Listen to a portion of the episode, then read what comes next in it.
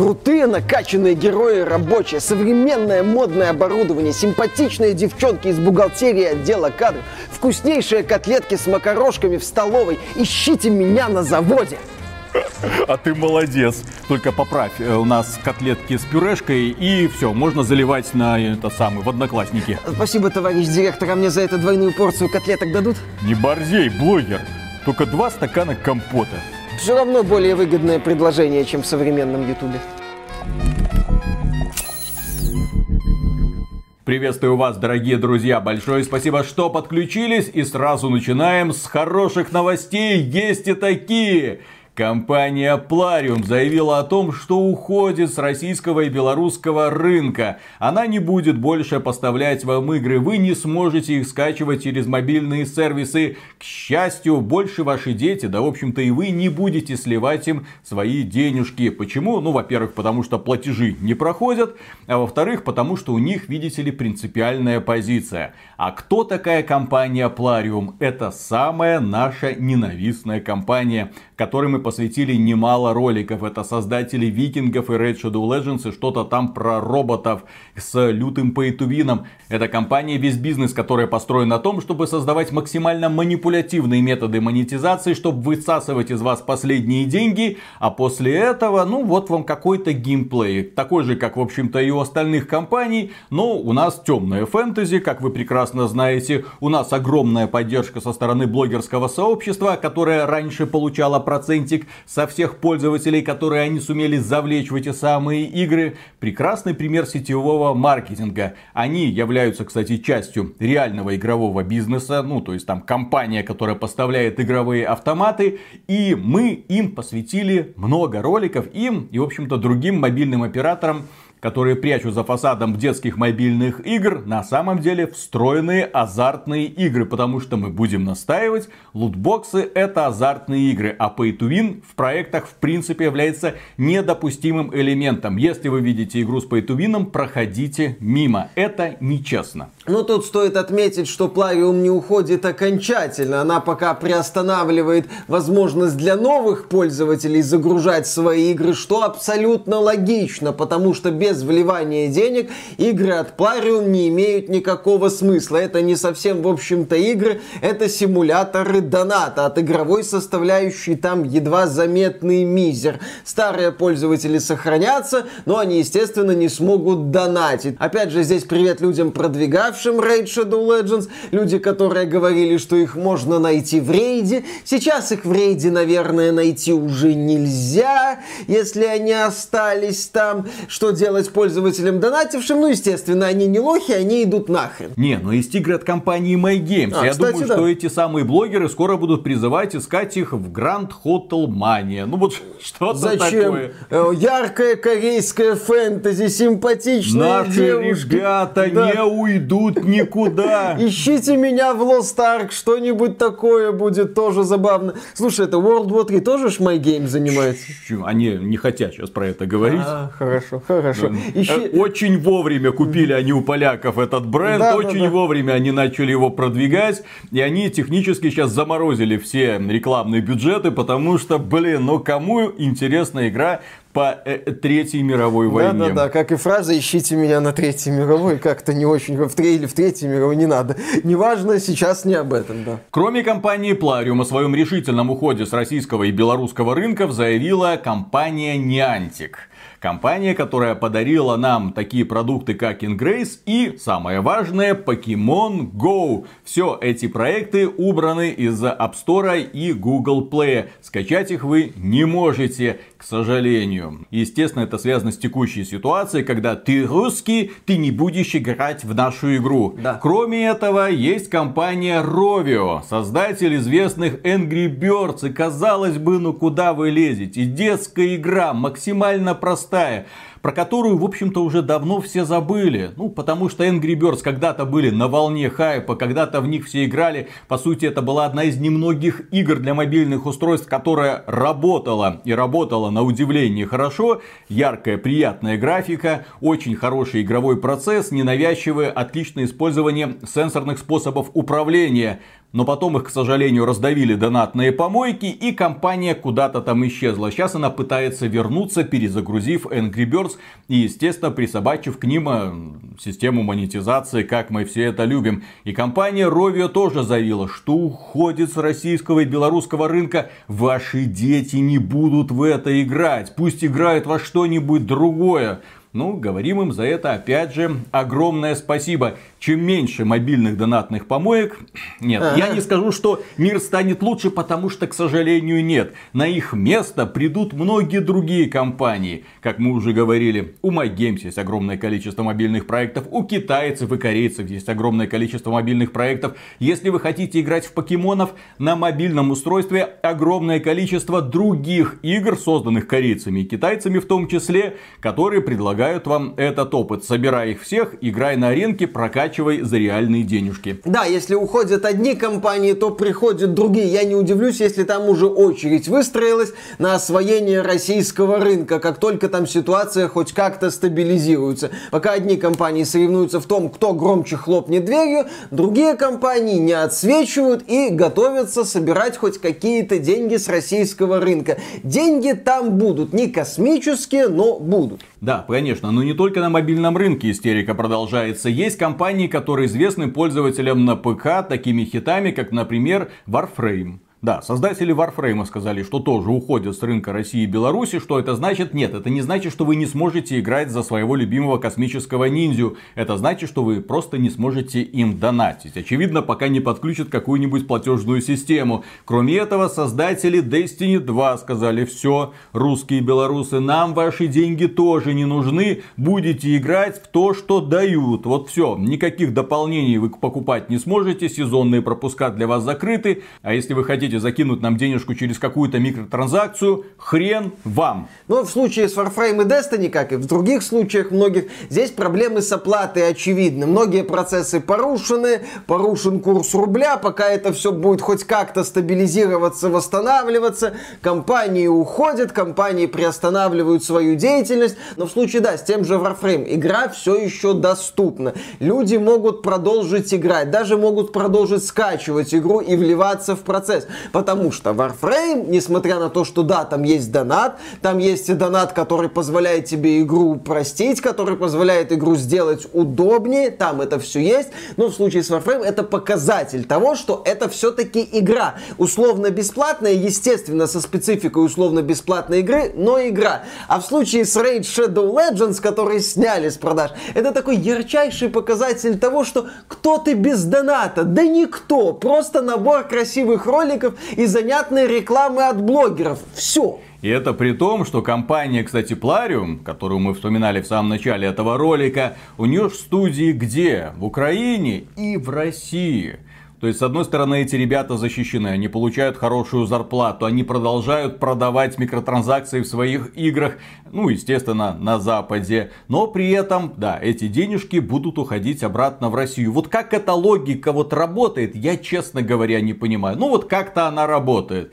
То есть из русских разработчиков получаются все еще прекрасные специалисты, которые что-то делают и зарабатывают деньги, но русские пользователи не рукопожатные. Все, до свидания, ребята. Мы с вами никаких дел иметь не будем. Гнилая сущность подобных компаний, она именно в этом и проявляется сделать яркое заявление в Твиттере, поддержать всех, кого надо, это ради бога. А предпринять реальные шаги, например, закрыть вообще нахрен проект Викинги или перевести всех разработчиков, ну, куда-нибудь там в Израиль, где находится головной офис, это, к сожалению, нет. Это вот мы, мы, мы думаем, мы смотрим, мы внимательно следим Изучаем за ситуацией. ситуацию, да, пока вот так вот никаких резких движений, ну, которые могли бы, возможно, реально помочь людям не надо, но зато вот у нас есть тема, когда мы наказываем других людей, потому что, потому что сейчас так модно. Забавно, кстати, что компания, которая находится в Израиле, преследует людей по национальному признаку. Да, Как-то это, это странно. Есть еще одна компания, которая преследует людей по национальному признаку, на этот раз по языковому признаку. Компания Microsoft недавно свинтила с российского рынка, как вы знаете, но огромное количество русских людей живет за рубежом, русскоговорящих. Есть люди, которые проживают в странах ближнего зарубежья, продолжают разговаривать на русском языке, читать русские книги и пользоваться софтом на русском языке. И вот люди, которые проживают, например, в Эстонии, нам один подписчик прислал прикольное видео, очень интересную информацию можно из него почерпнуть. А дело в том, что у него есть Xbox. Xbox, который запускается на русском языке. И в этом Xbox, к сожалению, пишется, что, извините, компания Microsoft приостановила все продажи продуктов в России. Алло, ребята, я в Эстонии живу, Евросоюз. Нет. Расплачиваюсь крепким евро с вами. Что вы делаете? А для того, чтобы вернуть магазин в нормальное состояние, нужно переключить язык в системе и перезагрузить консоль. После этого она будет работать в нормальном эстонском режиме. Если это можно так сказать. Да, можно будет играть в актуальные релизы, типа там Forza Horizon 5 или Halo Infinite.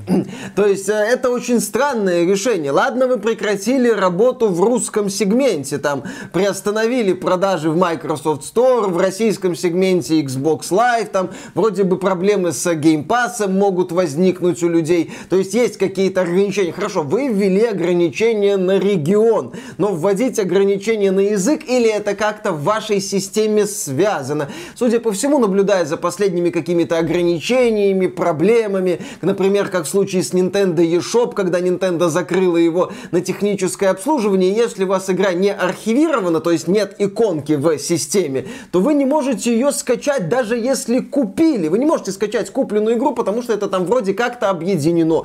Это показатель того, на мой взгляд, что вот эти вот действия компании, они очень резкие, они близкие к истеричным, потому что вот сейчас это актуально. Давайте это как-то рубанем, а дальше будем разбираться. Ага, вот эта вот хрень вылезла. Мы тут обсуждали компанию Blizzard в недавнем ролике, которая отрубила World of Warcraft от России, и выяснилось, что многие страны завязаны на Россию в случае с World of Warcraft. И теперь жители этих стран тоже не могут нормально играть в World of Warcraft. Десятки миллионов человек. Да, и Blizzard пытается это как-то решить. Это вот ситуация такая забавная и грустная одновременно. Преследование по языковому признаку, и это вызывает прямо противоположную реакцию. Общество консолидируется вокруг этого. Общество начинает активно одобрять все действия правительства. Общество понимает, что его просто ненавидят. Просто целиком. За то, что ты говоришь на русском языке. Это страшная ситуация на самом деле. И не только игр она касается. Недавно была новость, если я правильно помню, где-то там конкурс деревьев, и там запретили выставлять Тургеневский дуб, потому что он вырос на земле русской. Где-то хотят запретить Достоевского, потому что он русский. Истерика продолжается. И насчет, кстати, истерики и формата будут стрелять в меня, а попадут в вас. Пользователи из некоторых стран СНГ начали сообщать о том, что у них нет доступа к PlayStation Store. На днях компания Sony сообщила, да, что приостанавливает работу PlayStation Store в России и, соответственно, приостанавливает все там продажи. По-моему, даже пользователи PS Plus начали жаловаться на доступ к играм, и там появились серьезные проблемы, в том числе с картами оплаты. Sony этот вопрос хоть и затягивала до последнего, пытаясь быть хорошей, но именно процесс ухода оказался сопряжен с различными проблемами, в том числе там с картами оплаты, проблемы у ритейлеров, которые эти карты оплаты закупили. Sony сказала, а, Чё, как, куда, да и как-то вот разбирайтесь, что называется, с этим сами. Получилось некрасиво, хотя вроде они этот процесс затягивали, могли бы как-то подготовиться. Не подготовились. Не подготовились они и к тому, что, судя по всему, это для многих западных компаний какое-то супер откровение, что оказывается в регионе СНГ и прилегающих к России странах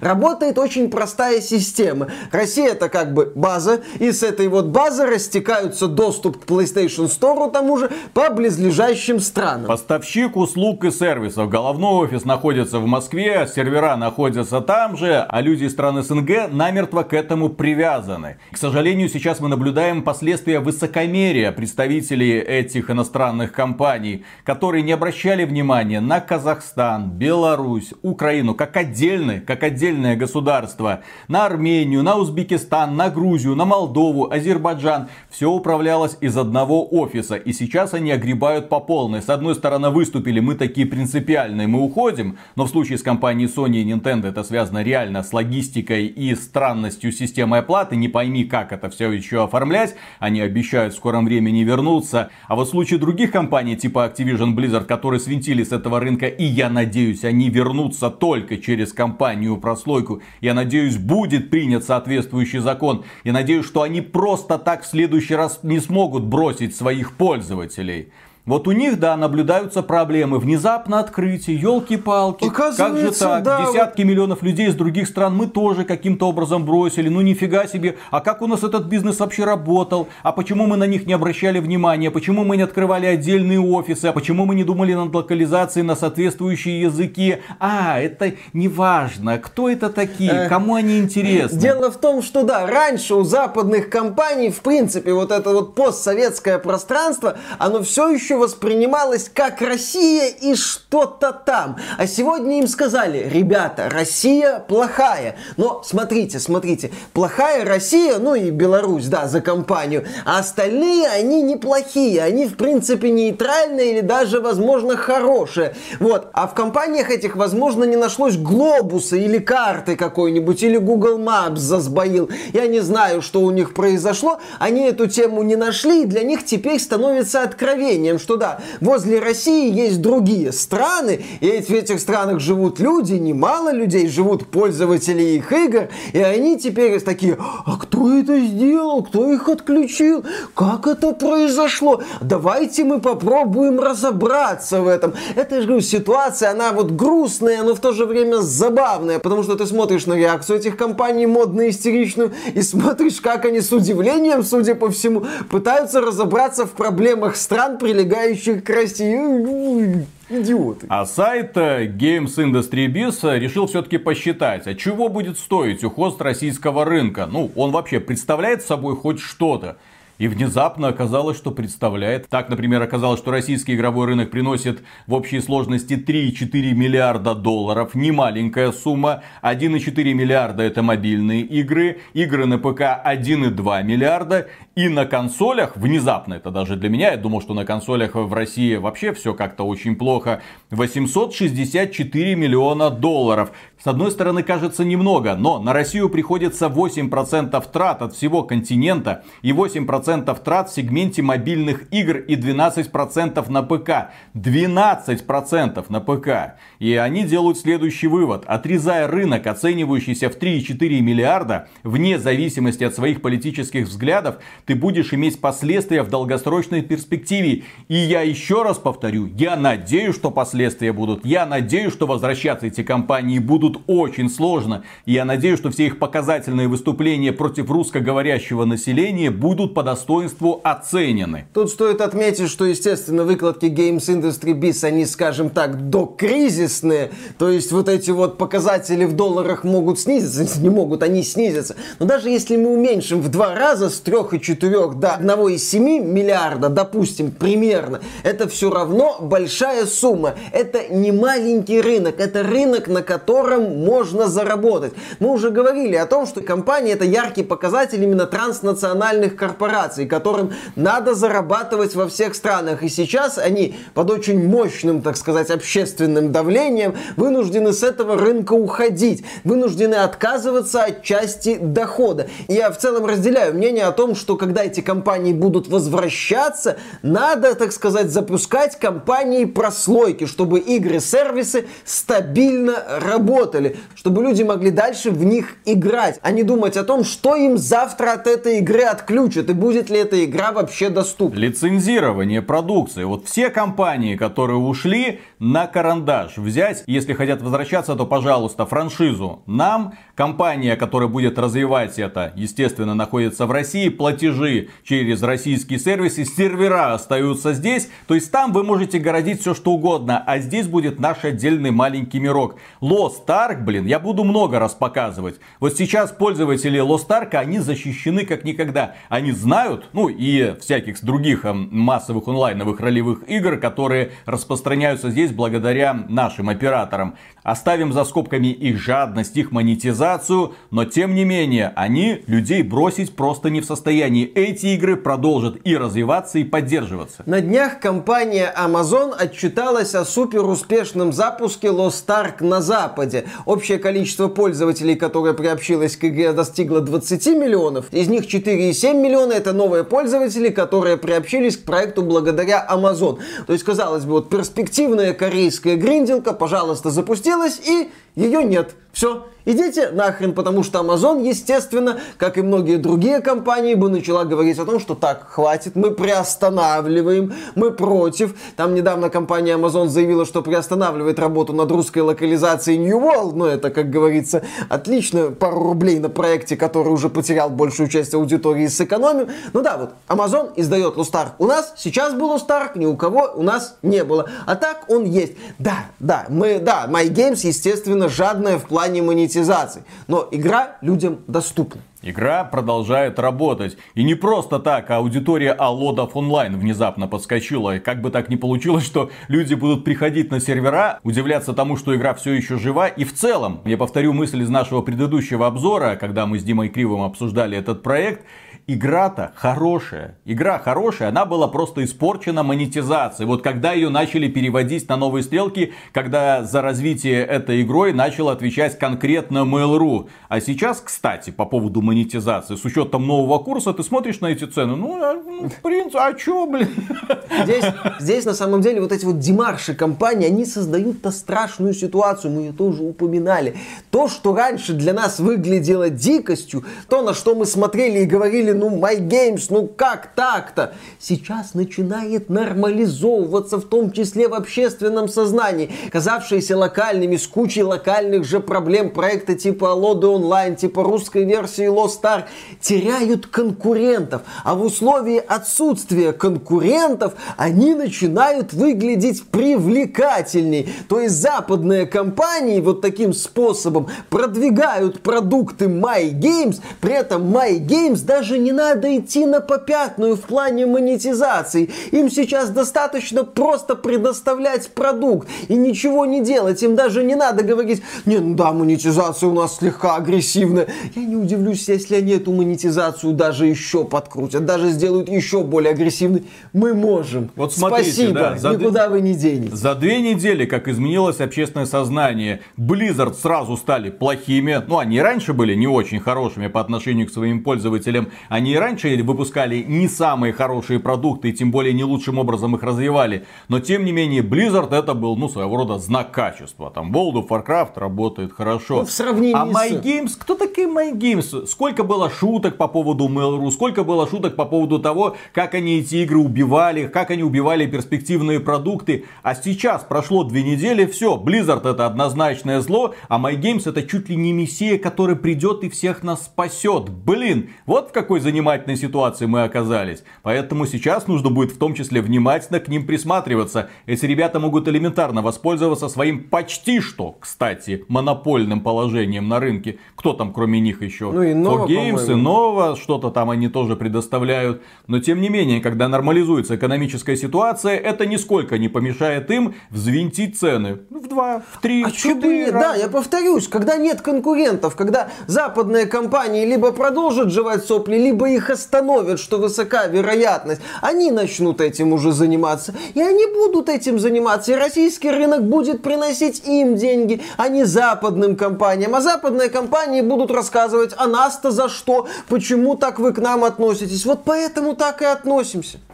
И следующая новость, уже вести с полей по поводу игровой индустрии. Очень важные новости, очень актуальные новости, на которым, конечно же, нам глубоко насрать. Ну, первая новость касается того, что компания Activision Blizzard заявила, что активно работает над мобильной версией Call of Duty Warzone. AAA мобильная игра, что бы это, блин, не значило. Потому что AAA подразумевает огромные вливания на разработку продукта и соответственно, никаких рисков по поводу того, как эти деньги потом отбивать. AAA это значит, я влил 200 миллионов долларов, заработал миллиард. Вот это AAA, вот это вот как надо. 200 миллионов долларов на разработку мобильной игры. Китайцы сейчас такие сидят и смеются. Ха-ха-ха. Тем более мы знаем, что это будет. Это будет, блин, королевская битва. Это ни в коем случае не проект уровня Genshin Impact, где какие-то там морпехи будут приключаться в открытом мире, сражаться с боссиками. А я бы на морпехов костюмчиков героев Genshin Impact посмотрел.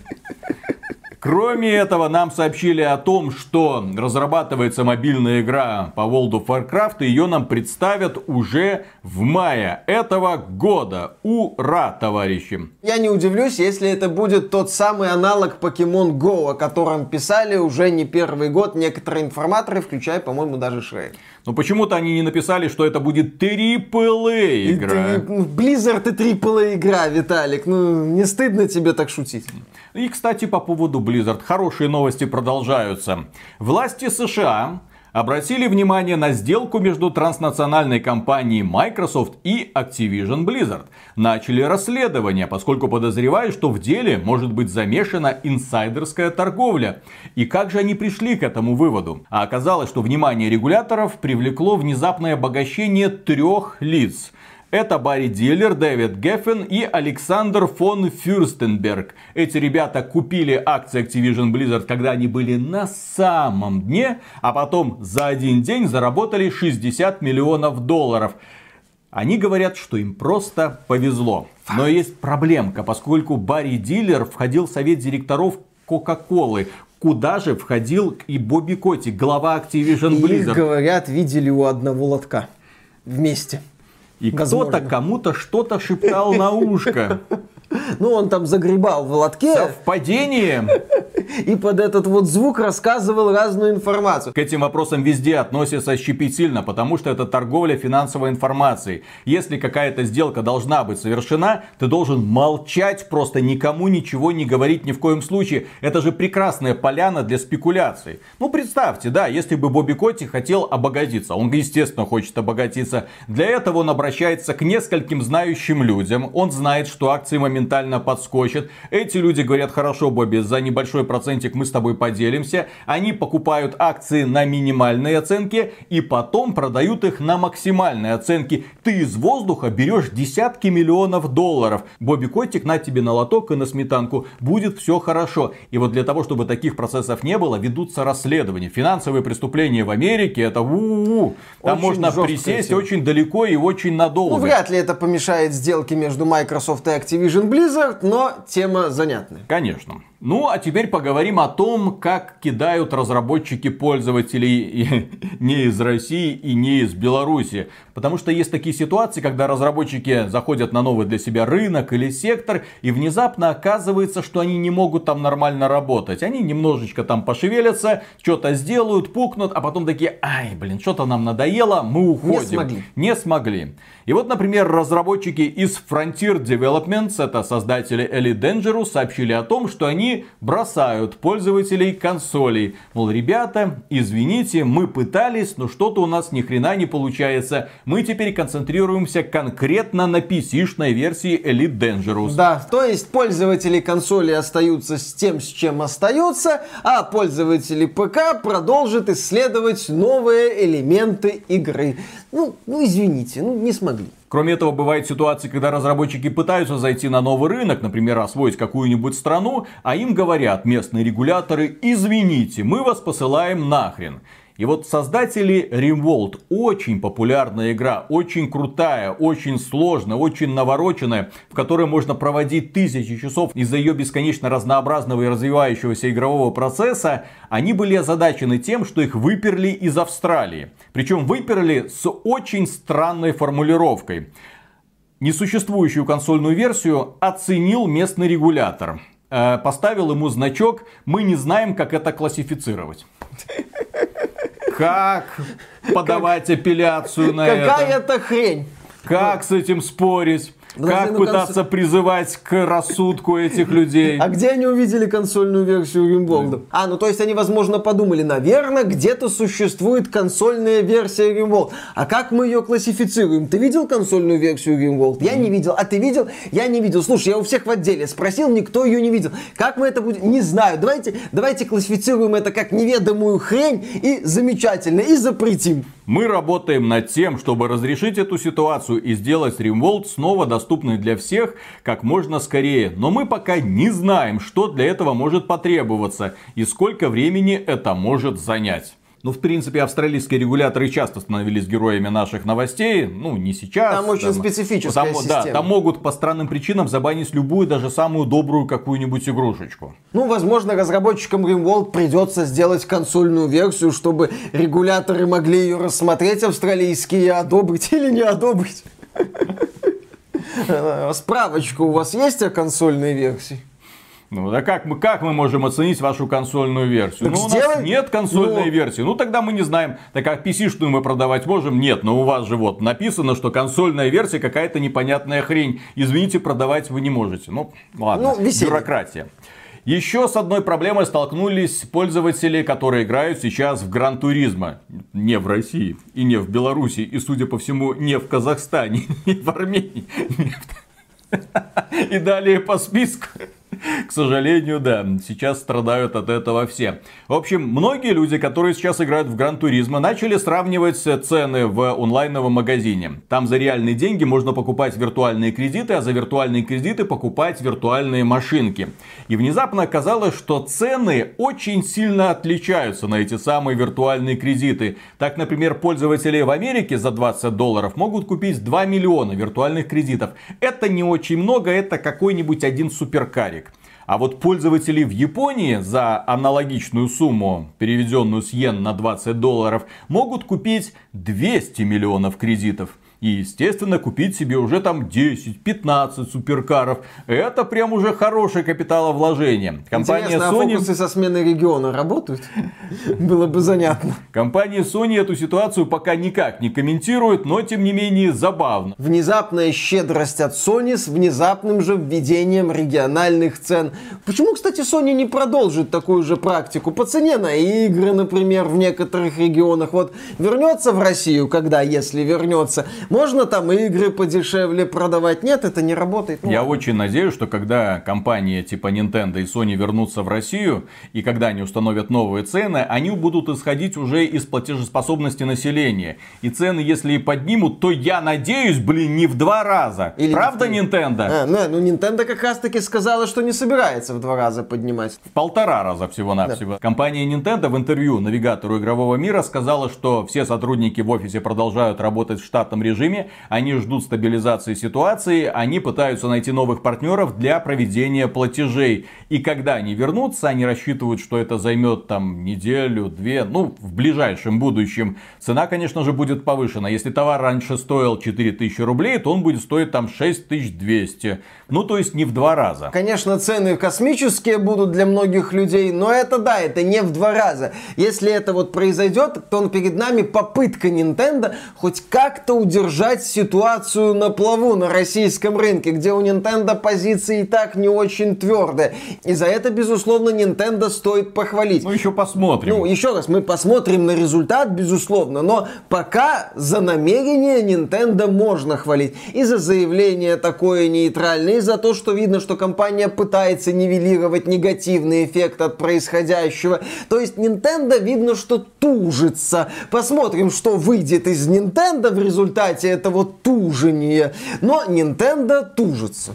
Да. Кроме этого, один внимательный блогер под ником TronixFix обратил внимание, что новые контроллеры DualSense для PlayStation 5 отличаются от старых не только цветом. Ну, компания Sony недавно представила новую линейку DualSense, представила новые расцветки, но когда он раскрутил эти самые DualSense, оказалось, что в них изменения есть и внутри. Так, например, используются более сильные пружины на триггерах, а также улучшены стики которым раньше предъявлялось огромное количество претензий. Дрейфующие стики – общая проблема DualShock 4 и DualSense, потому что они, в принципе, используют тот же самый механизм. И дрейфующий стик – это когда в спокойном положении у тебя прицел все равно начинает уводить в сторону или твой персонаж начинает куда-то бежать. Эта проблема лично меня заставила поменять базовый DualSense на вот такой вот веселенький. А оказывается, в нем уже усиленные бамперы и вот эти вот стики улучшены. Приятная Это, новость. безусловно, хорошо. Если компания Sony действительно исправляет эту проблему, то это замечательно, потому что проблема распространена, потому что проблема мешает людям наслаждаться играми, и ее, безусловно, надо устранять. А что касается в целом компании Sony, то она на прошлой неделе провела State of Play с демонстрацией новых игр для PlayStation 4 и PlayStation от 5. японских разработчиков и чуть-чуть от финских. Да, флагманами были игры от японских студий. И, по сути, мне кажется, два важных события произошло в рамках этого мероприятия. Оно было небольшое, это не именно что какой-то супер State of Play, где показывают ведущие какие-то эксклюзивы типа God of War Ragnarok. Нет, изначально было понятно, что ожидать мега-сюрпризов от этого мероприятия не стоит. Но компания Capcom, мне кажется, в начале этого мероприятия мероприятие сумела удивить, представив проект Exoprimal. Я бы его назвал лучше как-нибудь Anthem Кризис или Dino Anthem. Когда-то мы мечтали о том, что выйдет Anthem 2.0, который компания BioWare доведет до вменяемого состояния. А здесь у нас Anthem 0.5. Вот как-то так, Нет, вот это- судя по графике. Это просто фанаты Dino Crisis мечтали о ремейке игры, и компания Capcom представила им этот ремейк, только еще за одно переосмысление с элементами Anthem. Потому что в игре есть боевые мехи, которые, по сути, один в один вот эти вот роботы из Anthem, только вход в них не сзади, а спереди. Ну, сразу понятно, кто любит задние приводы, а кто передние. Все нормально. И да, эти вот боевые роботы сражаются с толпами динозавров кооперативчик. Там, естественно, разные классы из этих мехов. И вот этот вот танк, тяжелый мех со щитом, ну, ну, ну, ну, ну клон же Да практически. там все практически клоны и атаки очень сильно повторяются. Но, тем не менее, если это будет такая меха-версия Monster Hunter, а чё бы и нет, с удовольствием посмотрим и поиграем. Capcom, в отличие от многих других японских компаний, в сетевые дрочильни умеет и умеет хорошо. Серия Monster Hunter не даст соврать. Огромное количество поклонников, в том числе на ПК. И, кстати, забавный факт. э, 11 из 12 представленных проектов выйдут в том числе и на ПК. Это не эксклюзивы PlayStation. А многие из представленных выйдут еще и на Xbox. И второй момент этой презентации, за который я зацепился, это компания Square Enix, которая представила в рамках State of Play сразу 4 игры, которые появятся либо в относительно далеком будущем, либо уже вот-вот. Нам показали ролик проекта Stranger of Paradise Ужасный Final Fantasy трэш, Origins. деграданство, блин, отвратительная Слушай, графика. Да, это игра с ужасной графикой, судя по роликам. Это игра с каким-то идиотским сюжетом хаос через хаос. Это проект, который, судя по всему, делался за небольшое количество денег. Очень небольшое количество денег. Но, глядя на происходящее, особенно на сражение, мне это в целом нравится. Да, я осознаю все явные недостатки этого проекта, связанные с внешним видом, но это же Team Ninja, вроде как Нио, может там что-то и получается. Повторюсь, сражение выглядит не Babylon's скучно. Fall делали создатели Нир Автомата. Но это же Platinum Games, они делают хорошие Нет, Виталик, боевики. вот Babylon's Fall выглядел отстойно на всех уровнях, а Stranger of Paradise выглядит занятно Друзья, на в уровне... комментариях ролики Babylon's Fall и ролики Stranger of Paradise. По-моему, и ту, и то, ту, и то. Ну, ну, блин. вот, по и- презентации. Еще раз повторяю, в Stranger of Paradise боевка выглядит как минимум Ладно, занятно. что тебе еще зацепило? Еще нам показали Forspoken проект, который отчаянно тужится, чтобы казаться AAA. Правда, то, что из него выходит, пока не напоминает AAA, а напоминает традиционные потуги компании Square Enix последнего времени родить что-то супер хитовое. Проект перенесли, да, подтвердились слухи о том, что игра задерживается, она не выйдет в мае, ее перенесли на 11 октября. Наверное, в срочном порядке удаляют из фэнтезийного мира, где оказалась главная героиня рестораны KFC, не потому что санкций нет. Дело в том, что некоторые активисты обвиняли в том, что главная героиня, чернокожая, она слишком стереотипная, дескать, там хип-хоп любит, любит. И вот компания Square Enix пытается от этих стереотипов избавиться. Возможно... Трейлер, хип-хоп, музыка избавилась. Я тебе говорю, избавляются, там удаляют рестораны KFC. А, в, в срочном порядке заменяют их на Макдональдс. Все хорошо. Да, и еще Square Enix показала два проекта от японских разработчиков. Valkyria Elysium и еще что-то. И The Diofield Chronicle. Тоже игры категории, возможно, что-то Короче, будет... Next Gen подъехал, судя по этим презентациям, да. потому что Valkyria Elysium это что-то очень, ну, не просто дешевое, это что-то деграданское. Это на Nintendo Switch должно запускаться. Не Nintendo Switch. Если не на смартфонах. Ну, очень-очень примитивная графика и геймплей весь такой под мир автомата. И кроме этого, они еще показали убогий клон Fire Emblem прям один в один. На этот раз без крутой пиксельной графики, как это, например, есть в Triangle Strategy. Нет, это вот просто ужасно, странное, полигончики, супер эффекты, как в этих японских играх, мол, играйте. Но посмотрим, да, эти игры нужно оценивать по геймплею. Но судя по презентации, компания Square Enix в принципе забыла, что она AAA издатель. Теперь это издатель игр категории Б, а то и Г.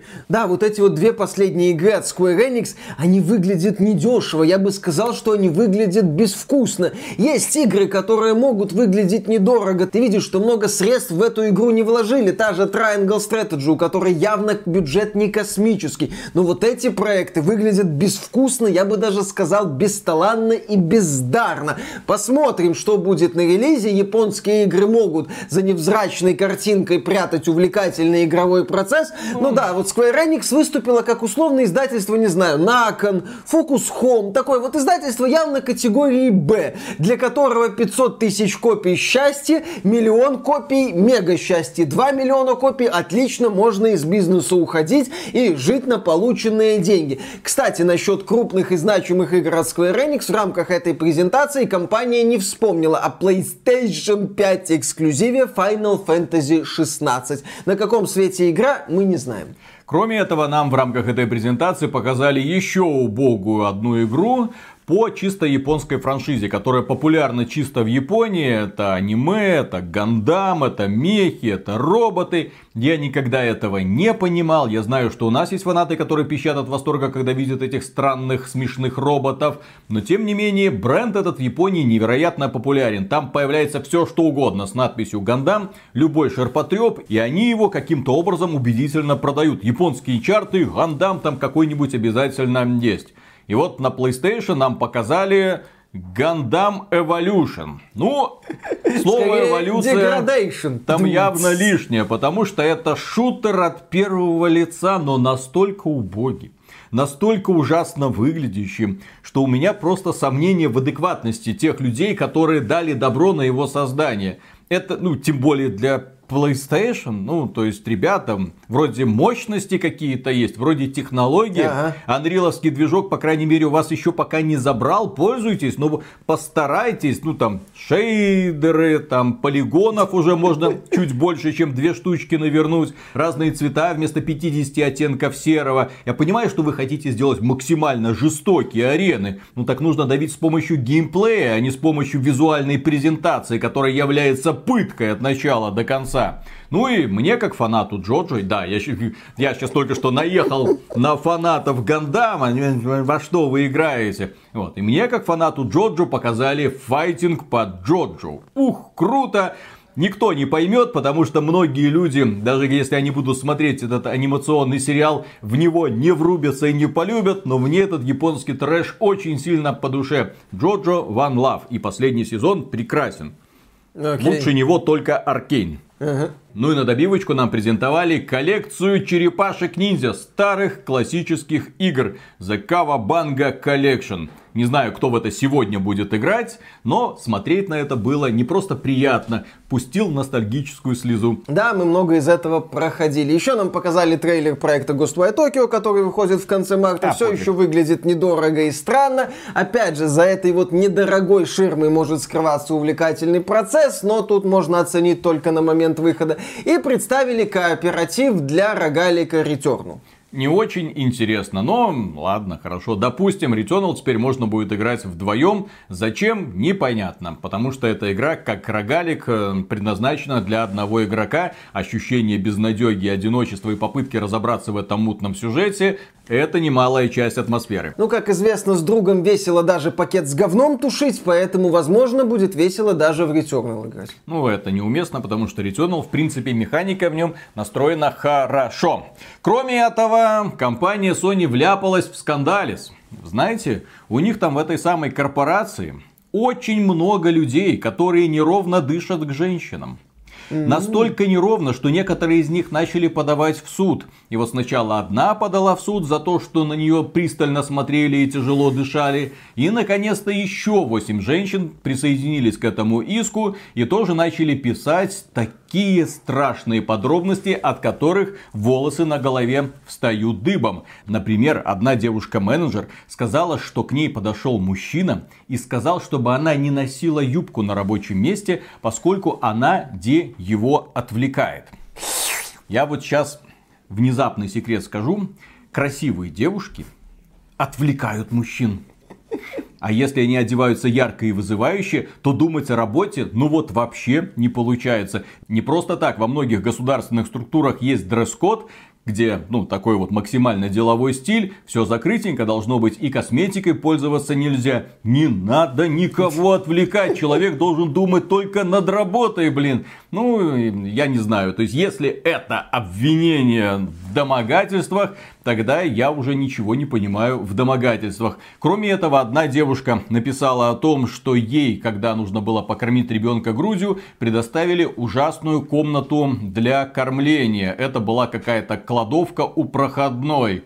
Ну, здесь у меня вопрос вообще, а ребенок, работа, декретный отпуск, социальные какие-то гарантии, может над этим подумать надо, чтобы не надо было ребенка кормить грудью на работе? Чтобы ты могла спокойно уйти в оплачиваемый отпуск на несколько лет, пока эта проблема не исчезнет. Но это уже больше вопрос государству. В компании Sony эту проблему как-то решили. Решение женщину не устроило. С моей позиции, когда просто они весь этот бизнес организовывали, и когда рисовали план, кто где сидит, вот эти помещения, кем будут заняты, они, наверное, продумали практически все, но не подумали над этим. И поэтому, когда вот возник вот этот вопрос, ну, вот единственное свободное помещение. То есть я могу вот так вот сходу найти оправдание. Я думаю, что юристы Sony могут найти оправдание. Мы просто обращаем внимание на то, какие странные иски начинают поступать в адрес компаний. Он ко мне обратился, чтобы я не носила вызывающую одежду. Ну, Ужасно. Надо было обратиться, чтобы вообще сняла все. Тогда бы не было домогательства. Наоборот, было бы все хорошо. И мы переходим к успехам компании Valve, которую мы очень сильно любим, которой мы не безразличны. Мы надеемся, что в Steam скоро появится адекватная система платежей как можно, блин, быстрее. Хочется в это верить. Так вот, Гейб Ньюэлл поделился новостью о том, что его любимая игра Final Fantasy XIV на Steam Deck работает не очень хорошо. И специалисты компании сейчас прилагают все усилия для того, чтобы любимая игра Гейба Ньюэлла, а он ушел в нее из World of Warcraft, еще один вот опытный игрок, который понял, что с Blizzard что-то не так, причем этот сделал выбор он очень давно, так вот, они сказали, что мы будем проблемы технического плана решать для того, чтобы Гейб, ну и многие другие неравнодушные пользователи могли спокойно играть на этой портативной консоли в очень популярную массовую онлайновую ролевую игру. Есть одна, правда, проблемка. Final Fantasy XIV официально не поддерживается на Steam Deck. Но если По Габен сути, попросил... Они на Steam Deck запускают эмулятор этой самой игры. Ну, точнее, запускают через Proton как-то так можно, ну, главное, что через Steam, ну, окей, главное, чтобы компания Square Enix не начала вмешиваться, главное, чтобы она не стала кричать, как делает это та же самая компания Bungie, которая сказала, Destiny 2, нет, если вы будете играть через Steam Deck в Destiny 2, мы вас забаним. Ну, почему вы так делаете? Вот, потому что так можно. А, они боятся а если читеров. Squ... Слушай, с учетом того, сколько денег сейчас у Square Enix, если она начнет выпендриваться насчет Final Fantasy 14 на Steam Deck, Габен просто купит Square Square Enix и спокойно будет запускать Final Fantasy 14 там, где он захочет. Кроме этого, компания Valve поделила своими финансовыми и не только успехами. Так, например, оказалось, что 132 миллиона человек заходит на серверы Steam хотя бы раз в месяц. 132 миллиона. 69 миллионов ежедневно человек посещает Steam. 31,2 миллиона первых покупок было сделано людьми, которые никогда до этого в Steam ничего не покупали. Кроме этого, сумасшедший рост выручки на 27% относительно предыдущего года. На 27% учитывая обороты Steam. Это вам не Epic Games Store. Ага. А знаешь, что самое смешное, Виталик? Что вот пару недель назад мы бы радовались этим цифрам Steam, ржали бы над Epic Games Store, а сегодня мы говорим, а вот в Epic Games Store до сих пор игры, по крайней мере, в Беларуси, покупать можно без И проблем. России да, тоже. и в России, судя по всему, тоже. Можно без проблем. Сегодня Epic Games Store куда более выгодная площадка, чем Steam. Там, кстати, цены все еще в рублях. Многие неизмененные, многие игры доступны. А все потому, что компания Epic Games Store использует российскую платежную систему Xsola, сотрудники которой находятся в Перми и дальше продолжают спокойно функционировать. Все платежи проходят, все принимается. И я, когда в последние несколько дней заходил в Epic Games Store, внезапно обратил внимание на наплыв инди-компаний, которые начинают в Epic Games Store переиздавать свои, ну, уже старенькие, сравнительно старенькие, а иногда и очень старенькие игры из Steam. Так что в текущей ситуации, пока сотрудники Steam ищут выход из положения, Epic Games на коне. Замечательно. До, чё- до чего довели нас западные компании? Мы в рамках ролика одного хвалим My Games, Epic Games Store. Куда? Куда? Все, истинно вам говорю, настают последние дни. Все. Более того, Миша, из-за этой непростой ситуации мы начали делать предзаказы. Для того, чтобы у нас потом ничего не забрали. Да, мы из-за этой ситуации, чтобы получить доступ к лицензионным версиям некоторых игр, да, делаем предзаказы, чтобы потом на можно- несколько месяцев вперед, чтобы потом было что транслировать и делать обзоры. Да, докатились. Докатились. Приехали. То есть мы уже хвалим My Games, мы уже хвалим Epic Games Store, мы уже хвалим, блин, даже предзаказы, потому что завтра эта компания может гордо уйти с российского рынка и сказать, мы вам, русские Иваны, ничего продавать не будем. Идите Да. Плохие новости, дорогие До друзья. были хорошие, Переходим да? к ним. Ну, сравнительно. Потому что мы долгое время боролись не только с Плариумом, которые вот самостоятельно решили дистанцироваться от российского рынка, не только с мобильными донатными помойками. Мы очень сильно критиковали и компанию Electronic Arts, которая продвигает на территории или продвигала до последнего времени на территории России такой, например, футбольный симулятор, как FIFA, в который был встроен FIFA Ultimate Team, который позволял пользователям тратить огромное количество денег для того, чтобы получить вожделенного футболиста из лотбоксика. Но сейчас пользователи России и Беларуси от этого ограждены, тратить деньги не можем. Спасибо вам за это большое, дорогие партнеры из э, Electronic Arts. Но тут поступило новое сообщение, которое меня очень сильно опечалило. Суд в Гааге, тот Не самый, тот. Ну почти, ну в том же самом городе. Да. Суд в Гааге вынес постановление о том, что компания Electronic Arts не нарушает закон об азартных играх, поскольку она не увидела в лутбоксах признаки азартных игр. Точнее, юристы Electronic Arts нашли очень забавную лазеечку для того, чтобы им не пришлось выплачивать сумасшедшую компенсацию.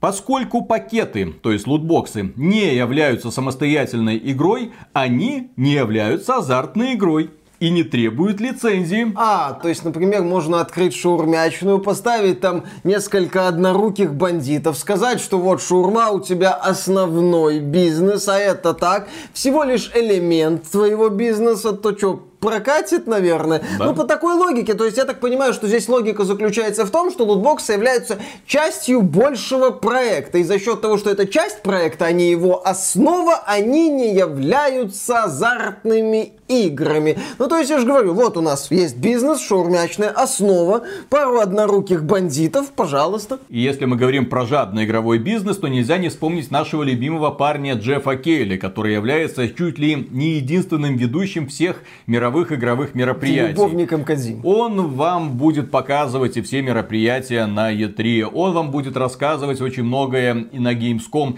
И, конечно же, он будет вести шоу The Game Awards 2022 в этом году так точно. И вот, например, стали известны расценки. Ну, сколько Джефф Келли берет за то, чтобы ваша маленькая игра появилась в рамках его мероприятия Opening Night Live в рамках Gamescom 2022. 30 секунд, трейлер 30 секунд, 85 тысяч евро.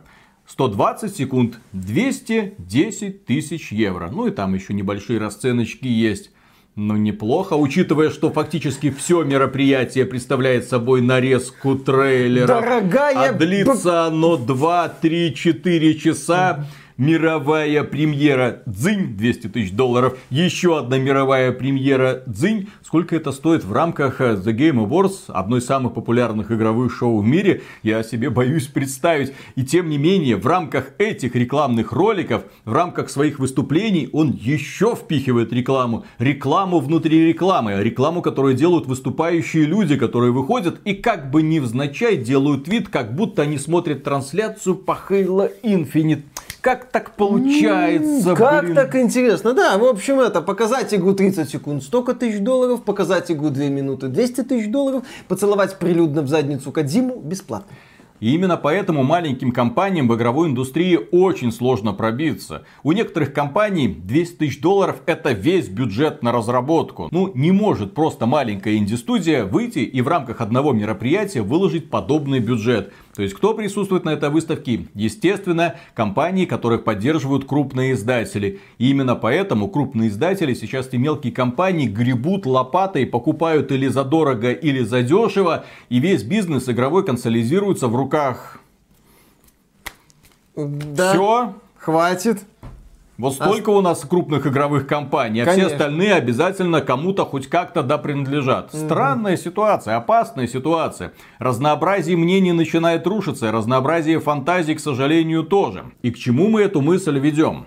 Не так давно состоялся выпуск очень популярной и очень крутой игры под названием Elden Ring. Потрясающий продукт, у нас есть соответствующий обзор, обязательно с ним познакомьтесь. Ну, я- если он вам еще актуален, я думаю, что многие люди и так эту игру проходят, или поддавшись хайпу, или в ожидании нового проекта Миядзаки, которые ну, не разочаровывают свою аудиторию. Тем не менее, есть и критики. Есть люди, которые выходят и говорят, а, а почему? А как? А вот почему игра вот с таким интерфейсом, с такими тормозами, с такими квестами, почему она в принципе популярна? И эти заявления поступили со стороны сотрудников Ubisoft и Sony. Ну, те самые ребята, которые работают над всякими Assassin's Creed, Far Cry, Horizon Forbidden West, ну, очень творческими и креативными играми, которые, правда, созданы, кажется, по одному шаблону. Да, к сожалению, когда ты запускаешь очередную игру в открытом мире от какой-нибудь крупной западной компании, у тебя ощущение, что ты это уже видел. Есть четкая, понятная структура, есть очевидный подход карта, засеяна определенными активностями. Эти активности тебе в той или иной форме любезно преподносятся. Тебя пытаются вовлечь тем, что ты должен, ну выполни, ну выполни, ну выполни эту активность, ну прокачайся вот здесь, это важно, это нужно. То есть тебя пытаются вести там явной форме или в менее явной форме. Так или иначе, ты когда вот появляешься в этом мире, ты понимаешь, ага, я сейчас буду вот этот контент осваивать, а не приключаться. Ну вот недавний наш стрим Assassin's Creed Dawn of Ragnarok. Именно Dawn of Ragnarok. Это я не знаю, какие Down. таланты работали над этой игрой. В этой игре тебе сразу, ты залазишь на вышку, вот точки интереса, ищи. Ну окей, то есть я понимаю, что между этими точками интереса ничего интересного нет. И мне исследовать этот мир становится невероятно скучно, потому что я знаю, где лежит самое интересное с точки зрения разработчиков. А другого они мне, к сожалению, приготовить не захотели. В то же время, когда я играю в Elden Ring, я постоянно испытываю чувство любопытства, потому что а что там, а что здесь, а как это, а вот это почему, а вот так почему, а вот туда можно пролезть, а что будет, если я поднимусь на ту горочку? Постоянно любопытство и жажда приключений тебя толкает вперед, а они так не могут. И они не понимают, почему другим людям это нравится. Сотрудники Ubisoft просто не понимают, почему эта игра нравится людям. В этом самая главная проблема. Они будут делать упор сложно. Все, делаем игру максимально сложной. В итоге получаются максимально тупорылые боссы из Assassin's Creed Dawn of Ragnarok. Мы делаем игру, ладно, красивая, все должно быть красивое. И в итоге получается очередной безжизненный мир в формате формата Assassin's Creed, Dawn of Ragnarok, только у нас везде теперь камни в воздухе болтаются. Ну, что-то это значит. А врагов мы перекрасили. Теперь одни из них красненькие, другие синенькие, разные стихии. О, видишь, видишь, а что ты не удивляешься? Мы столько над этим думали, столько голову ломали, у нас столько мозговых штурмов было. Блин, вот никто не удивляется нашей фантазии. А этот Миядзаки, блин, кому-то нравится. Да. Так вот, какой интересный диалог состоялся между сотрудниками Sony и Ubisoft. Один тот факт, что Elden Ring получила 97 баллов на Metacritic, говорит о том, что рецензентам безразличен пользовательский интерфейс. Моя жизнь была ложью, заявил UX-дизайнер Ubisoft Ахмед Салама. И люди сразу же, как только эту фразу увидели, ну, естественно, начали ржать, взяли скриншоты из Elden Ring, наводнили его вопросиками, метками, радарами, Указателями. указателями, выполненные, невыполненные квесты, куда тебе идти. Именно поэтому Elden Ring так увлекает, потому что говна всего этого там нет. Elden Ring не боится, что ты не найдешь какое-то подземелье. Не боится, что ты не воспользуешься каким-то элементом. Не боится, что ты станешь сильнее там одним способом, а не другим. А не пройдешь два способа, потому что у тебя должно быть и вот это, у тебя должно быть и вот это, и вот это, и вот это. На, на, на, на, на. Потому что у западных игр в открытом мире вот этот вот подход пихание в тебя контента, а не попыткой создать систему, которая стимулирует тебя к изучению мира. Поэтому мы имеем, с одной стороны, такие симуляторы по переработке контента и единичные приключения. Так уж получается. Да, и вот он написал, один тот факт, что он там получил, говорит о том, что рецензентам безразличен пользовательский интерфейс, ему вторит другой разработчик. И стабильная производительность на ПК, как видно, добавила Ребекка Фернандес из принадлежащей Sony студии Nixis. И по правде, дизайн квестов присоединился дизайнер квестов из Gorilla Games Блейк Ребуш. Ну, это Horizon Forbidden West недавний. Производительность в игре действительно не ахти. Графика, ну, прямо скажем, держится только на арт-дизайне. Вот, но что по поводу дизайна квестов? О, не создателям Horizon Forbidden West про это говорить, потому что дизайн квеста в этой игре отвратительный. Дорогой не значит хороший в этом случае, потому что у них весь дизайн квестов строится на том, что ты куда-то приходишь, слушаешь какой-нибудь диалог, да, там вбухали огромные деньги, вот тебе крутая моделька, вот тебе мимика, вот тебе анимация, вот тебе дорогой mocap, вот тебе, кстати, и костюмчик очень интересный и оригинальный, который ты больше нигде не увидишь, чтобы люди сразу понимали, что это из Horizon Forbidden West кадр был сделан. Но тем не менее, этот персонаж тебе не интересен, потому что диалоги пустые, потому что мир по сути мертвый, наполненный опять же активностями и мехозаврами, которых ты должен зачищать для того, чтобы добывать ресурсы для апгрейда своего оружия или доспехов. Ты точно знаешь, где динозавры, ты точно знаешь, что с них падает, ты идешь туда, выполняешь задачу, возвращаешься, выслушиваешь новую порцию сюжета который очень сильно мешает погружаться в атмосферу, которая пытается тебя поддерживать на плаву благодаря великолепному арт-дизайну, чего у Horizon Forbidden West не отнять. Но вся сюжетная составляющая и вся система, которая призвана мотивировать тебя отправляться на приключения, бездарная которая только отталкивает. Вот у меня самый интерес проснулся к игре, когда я закончил главный сюжетный квест и начал просто гриндить в открытом мире, просто его исследовать на своих двоих, без того, чтобы кто-то в мои приключения влазил. Ну, то есть то, чем ты занимаешься с самого начала Elden Ring, когда тебя бьет по лицу первый босс, тебе дают пинка под зад в этот мир, и ты в нем приключаешься, и тебе не парят мозг какими-то вот этими вот заданиями не пропусти. Хочешь, повторюсь, изучать эти задания, изучай. Не хочешь, прокачивайся каким-то другим способом. В Elden Ring тебе позволяют получать удовольствие от приключения. Они пихают в тебя вот эту сюжет, истории, квесты, все, что было, чтобы ты понимал, за что ты деньги отдал. И на этом, дорогие друзья, мы закончим. Напоминаем вам о том, что YouTube отключил спонсорство и все системы монетизации для России. Соответственно, если вы хотите нас поддержать, единственный способ это, ну как единственное, во-первых, подписывайтесь, ставьте лайки, жмякайте колокольчик, это нам очень сильно помогает, ровно до того момента, пока YouTube не закроет нахрен.